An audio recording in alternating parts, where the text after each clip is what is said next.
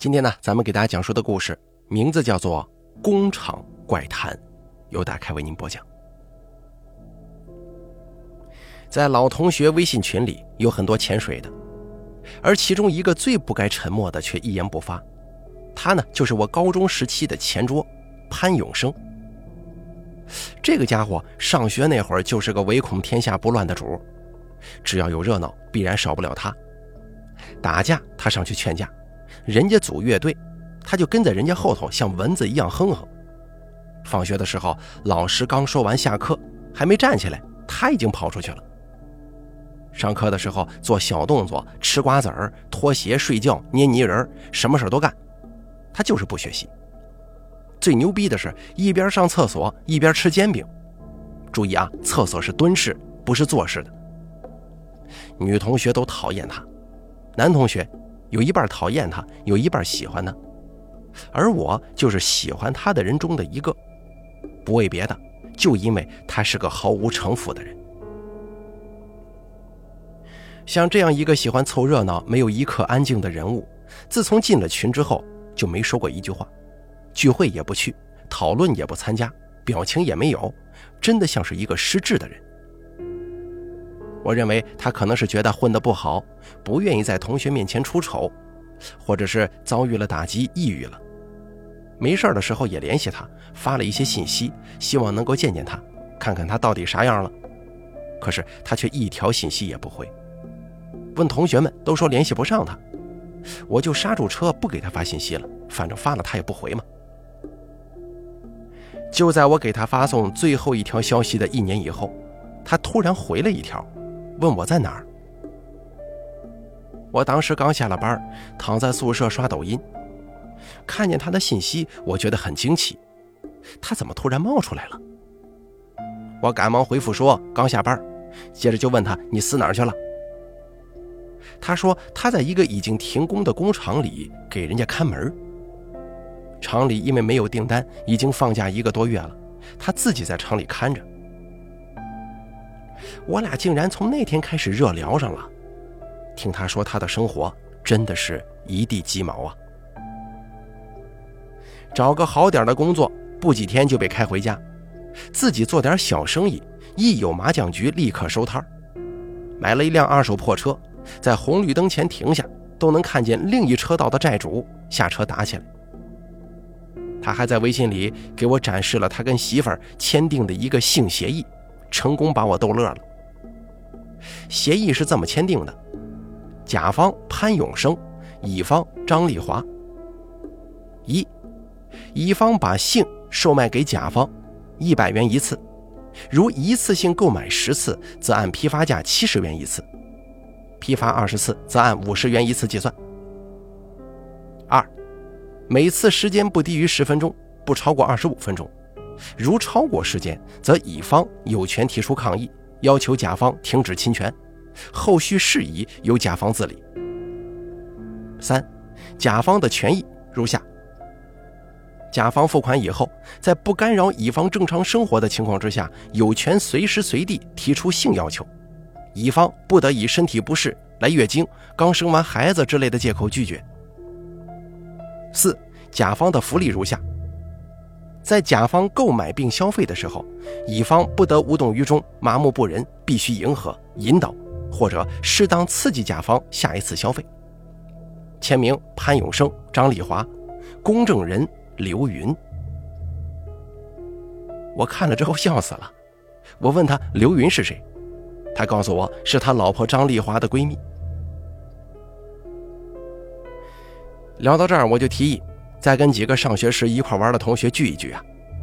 潘永生马上就反对了：“不不不，我现在只能跟你聊，你千万别让人知道咱俩还保持联络啊！”我就问他：“你是不是碰上什么事儿了？”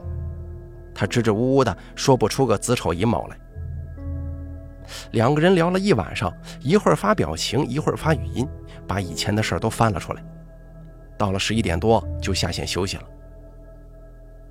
凌晨两点多的时候，他又给我发来信息，我还在熟睡中，被他发的信息给吵醒了。他发来一条语音，有三十多秒，我打开了，只听他在语音当中犹犹豫豫地说：“呃，于德水啊，我最近遇到了怪事儿，我自己也搞不清是怎么了，反正我觉得很不正常，我现在很害怕。”我困得受不了，也没给他回复，就睡了。第二天上班没时间跟他聊，就耽搁了一天。晚上我又登录微信，问他昨晚怎么了。他仿佛下定了很大的决心，才对我说出了实情。原来呢，他所在的厂子面积不小，是老厂房，几年来呢一直经营的不行，经常停工。这一次又是没有业务，工人都放了假，只留他一个人看大门。厂里有个大车间，里面有值钱的东西，厂长呢就让他把床跟生活用品搬进车间，吃住在车间。晚上整个空荡荡的厂区都没有人，车间里只有他一个。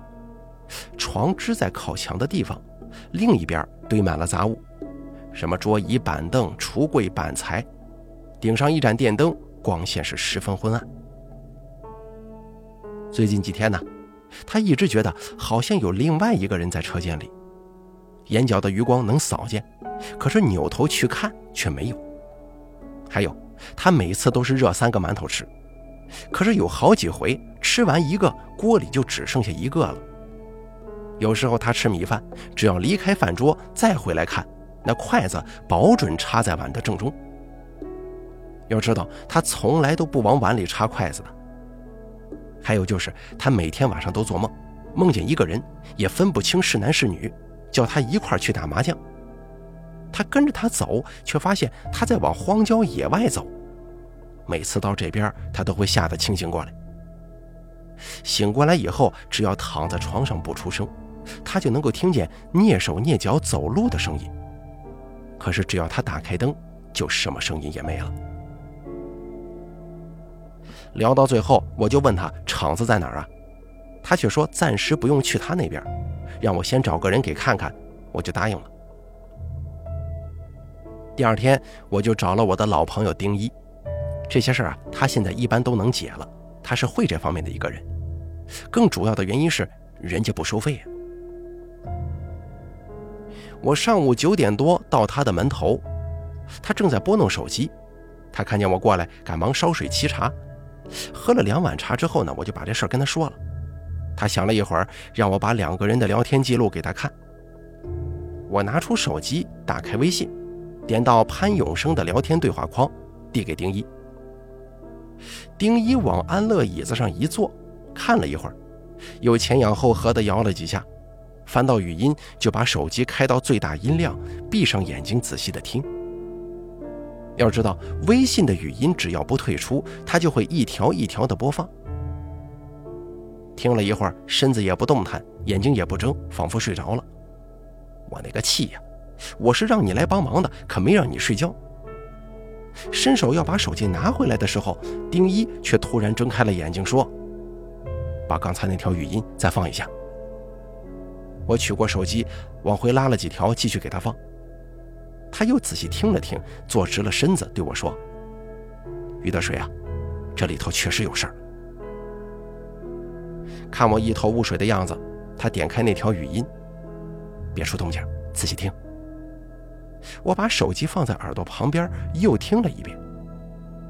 一开始没留心，不过现在注意到了。我听见有个女人隐隐约约的、低低的咳嗽了一声。我满腹疑惑看向丁一。丁一沉吟一会儿说：“你联系联系他，把事情跟他说一下。”我就给潘永生打电话，打通了却没人接，一连打了几遍也不接。丁一说：“你给他发微信留言，让他把环境发个视频给我看看，厂里厂外全部拍上一遍。”我坐了一会儿就回了酒店。下午潘永生才给我回了电话，跟我说他今天去市场那边了，没带手机。我就把听见女人咳嗽的事告诉了他，他吓坏了，自己找出语音听，最后给我打电话都带上哭腔了。这这他妈什么玩意儿啊！我跟你聊天的时候，咋啥也没听见呢？我赶忙安慰他，好不容易才把他的情绪平复下来。我让他把地址告诉我，我跟丁一过去看一看。可他却不肯说，一直说不方便，不方便。我有点生气了，想帮你，你还不方便？行吧，随便你。最后，我让他把工厂跟车间全拍一遍，他答应了。没过多长时间，他一连发来几个视频，有工厂外头的，也有车间里的。我接着把这些视频都转发给了丁一。没过一会儿，丁一给我打电话，让我再问问潘永生有没有什么隐瞒的，还叮嘱我把话说得狠一点，不然问不出实情。我一听丁一这句话，挺纳闷的。不过还是按照他说的做，拨通了潘永生的电话，要他把所有的实情都告诉我，不然休想得到我的帮助。就这样，潘永生犹豫再三，对我说了实话，而他说出来的内容简直让我瞠目结舌。他说，在大约半个月以前，他在工厂的通风管道里发现了一具干尸，可能是风道里空气流通好，不潮湿。这才使他变成了干尸吧，抽抽的，仅有一米二三高，身体有点卷曲，颜色是紫中带褐的一种颜色，头发没脱落，脸上皮包骨头，眼球大部分突出了眼眶，看起来是格外瘆人呢。当时潘永生碰上那些怪事儿，他心神不宁啊，为了安心，把车间嘎嘎啦啦巡视了一遍，结果最后爬上高高的通风口的时候，发现了干尸。我觉得这潘永生简直就是不可理喻啊！跟干尸同居一室还半个多月，你他妈是不是人类了？我就问他：“你咋不报警呢？还时不时的跟我聊天，你的心怎么这么大呀？赶快报警吧！报完了，恐怕你得去里头说清楚呢。”潘永生结结巴巴地说：“于德水啊，我这不是，我这不是把你当自己人吗？跟你聊个天，我也能减轻一下恐惧感呢。”再说了，我也没地方去，我老婆早就把我赶出来了，我也不能报警啊！我不等他把话说完，冲电话里吼：“快报警！立刻，马上！”他沉默半晌，才开口说话：“我不能报警，老婆把我赶出来的第三天，我我去公安局偷了七万多块钱。你说什么？你胡说呢吧？你怎么有这么大本事？”我都提前踩好点儿了，他们的会计出来，我都跟踪了好多天。你知道吗？最危险的地方往往是防范最松的。行了，别在我面前给我显摆这个，一点用也没有。燃眉之急是你得解决这件事情啊！我劝你还是赶快报警吧。于德水，我一开始不告诉你我在哪儿，就是怕你来这一手。我要是报警，立刻就得进去，最少五年以上。这里的工人都是一些六十多岁的老头老妈妈，不注意我，我在这儿出不了事儿。那具干尸跟我没关系，身正不怕影子斜，我不能跑，装不知道就行了。到时候开工，我把工资一结就远走高飞了。等他们发现干尸的时候，我都不知道在哪儿呢。再说了，干尸那副样子应该有一年多了吧？那个时候我还没来这儿呢，查也查不到我头上啊。我一听都气笑了。你还他妈身正不怕影子斜呢，亏你说得出来！你偷了人家的钱，你还能跑得了吗？公安局丢了钱，人家能不玩命找啊？我劝你还是去投案自首，这样的话能少判两天。再说了，上面是干尸，你就住下头，你不瘆得慌啊？潘永生说：“嗨，能自由一天是一天呗，瘆得慌也没办法，我又不能直接跑路，那样不是马上就暴露了。”行，随你吧。我要是知道你在哪儿，我马上告诉警察。他嘿嘿一乐，俩人也没别的话了，就停止聊天，各干各的。见到丁一的时候，我跟他说了潘永生的事儿。丁一听完直摇头，说道：“这可不妙啊！筷子插在米饭中间，那是祭奠的意思。那个东西已经不把他当活人了，看样子是要害他。你得赶紧说服他。”让他告诉咱们地址，一块去处理处理，不然凶多吉少。我问道：“他害怕被抓，不可能同意咱们过去的。我再想想办法劝劝他。对了，潘永生遇见的这些蹊跷事儿，是不是就是干尸的原因呢？”丁一说：“说不准啊，干尸还没入土为安，魂魄肯定还在附近游荡。不过你知道吗？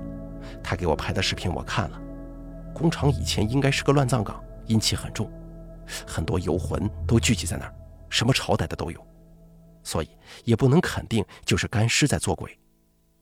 不过听他说的事儿，现在已经很危险了，有合适的时机，潘永生阳气一弱，他很有可能就会下手，特别是趁他睡着的时候。我心中着急，却不知道该怎么办。丁一又说：“如果他不告诉你地址，我把净慧咒复制给你，你让他晚上念一下，说不定会起作用的。”丁一把净慧咒复制给了我，我又粘贴给了潘永生。接下来的几天，我一直劝告他告诉我地址，可是他坚决不同意。没办法，我只好不再提及。不知道是不是净慧咒真的起了作用，他没发现有异常。不得不说，这是一个好了伤疤忘了疼的家伙。他竟然在网上谈了一个女朋友。具体咱也不知道他是怎么谈的，只是简单的跟我提了一次，说是网上搜的，年龄大约有二十七八岁，声音特别温柔，很好听，就是有时候打的字前言不搭后语。我问他怎么前言不搭后语了，他就给我复制了跟他的聊天记录。那个女的网名叫做三玉。潘永生问他：“最近忙吗？”“不忙，光待着呢。”“没去逛街啊？”“出不去。”“咱们中午一块吃个饭吗？”“不去，我吃你。”接着就是几个表情。两个人还聊得挺火热，每天都聊很长时间，甚至都没时间跟我说话了。直到那天晚上十点多了，潘永生微信要求跟我视频通话。打开视频，只见潘永生皱着眉头，表情很古怪。我察觉出他有点不正常，就问他怎么了。他说他已经不跟三玉聊天了。我问他为啥，他断断续续地说：“我觉得他他可能不是人。”你说什么呢？你不是跟他聊了很长时间吗？怎么突然说这样的话呀？我也不知道。有时候他说我旁边的本子翻页了，我回过头去看，还真的翻页了。有时候他说我吃了饭没刷碗，我是真的没刷。我我总觉得他好像在我房间里。那你是怎么开始跟他聊的？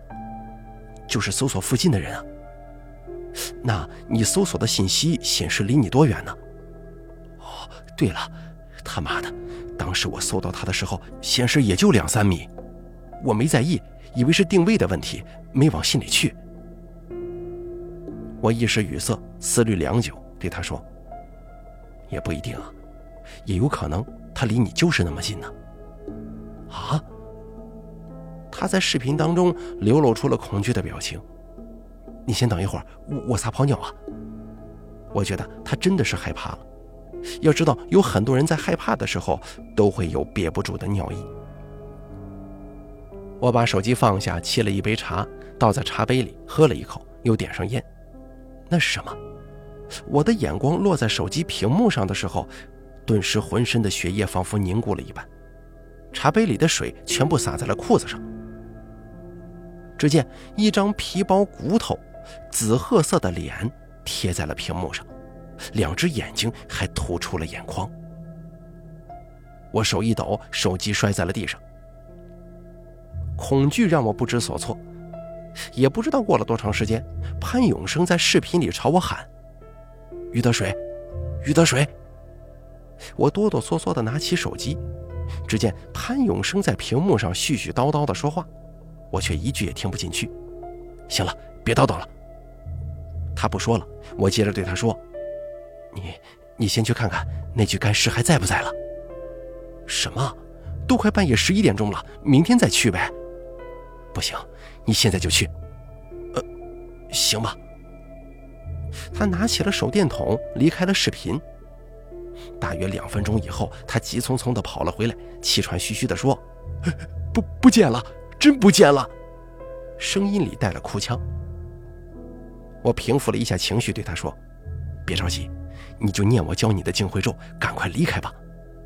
我话还没说完呢，眼睛就直了，不由自主地压低了声音，用自己都没听过的语调说：“你快走，他，他就在你后面。”接着，手机大幅度的晃动，屏幕上顿时一片漆黑，里面传来了嘈杂的声音。我只听到了搏斗声、喘息声跟叫喊声，紧接着视频通话就中断了，再打过去也没人接。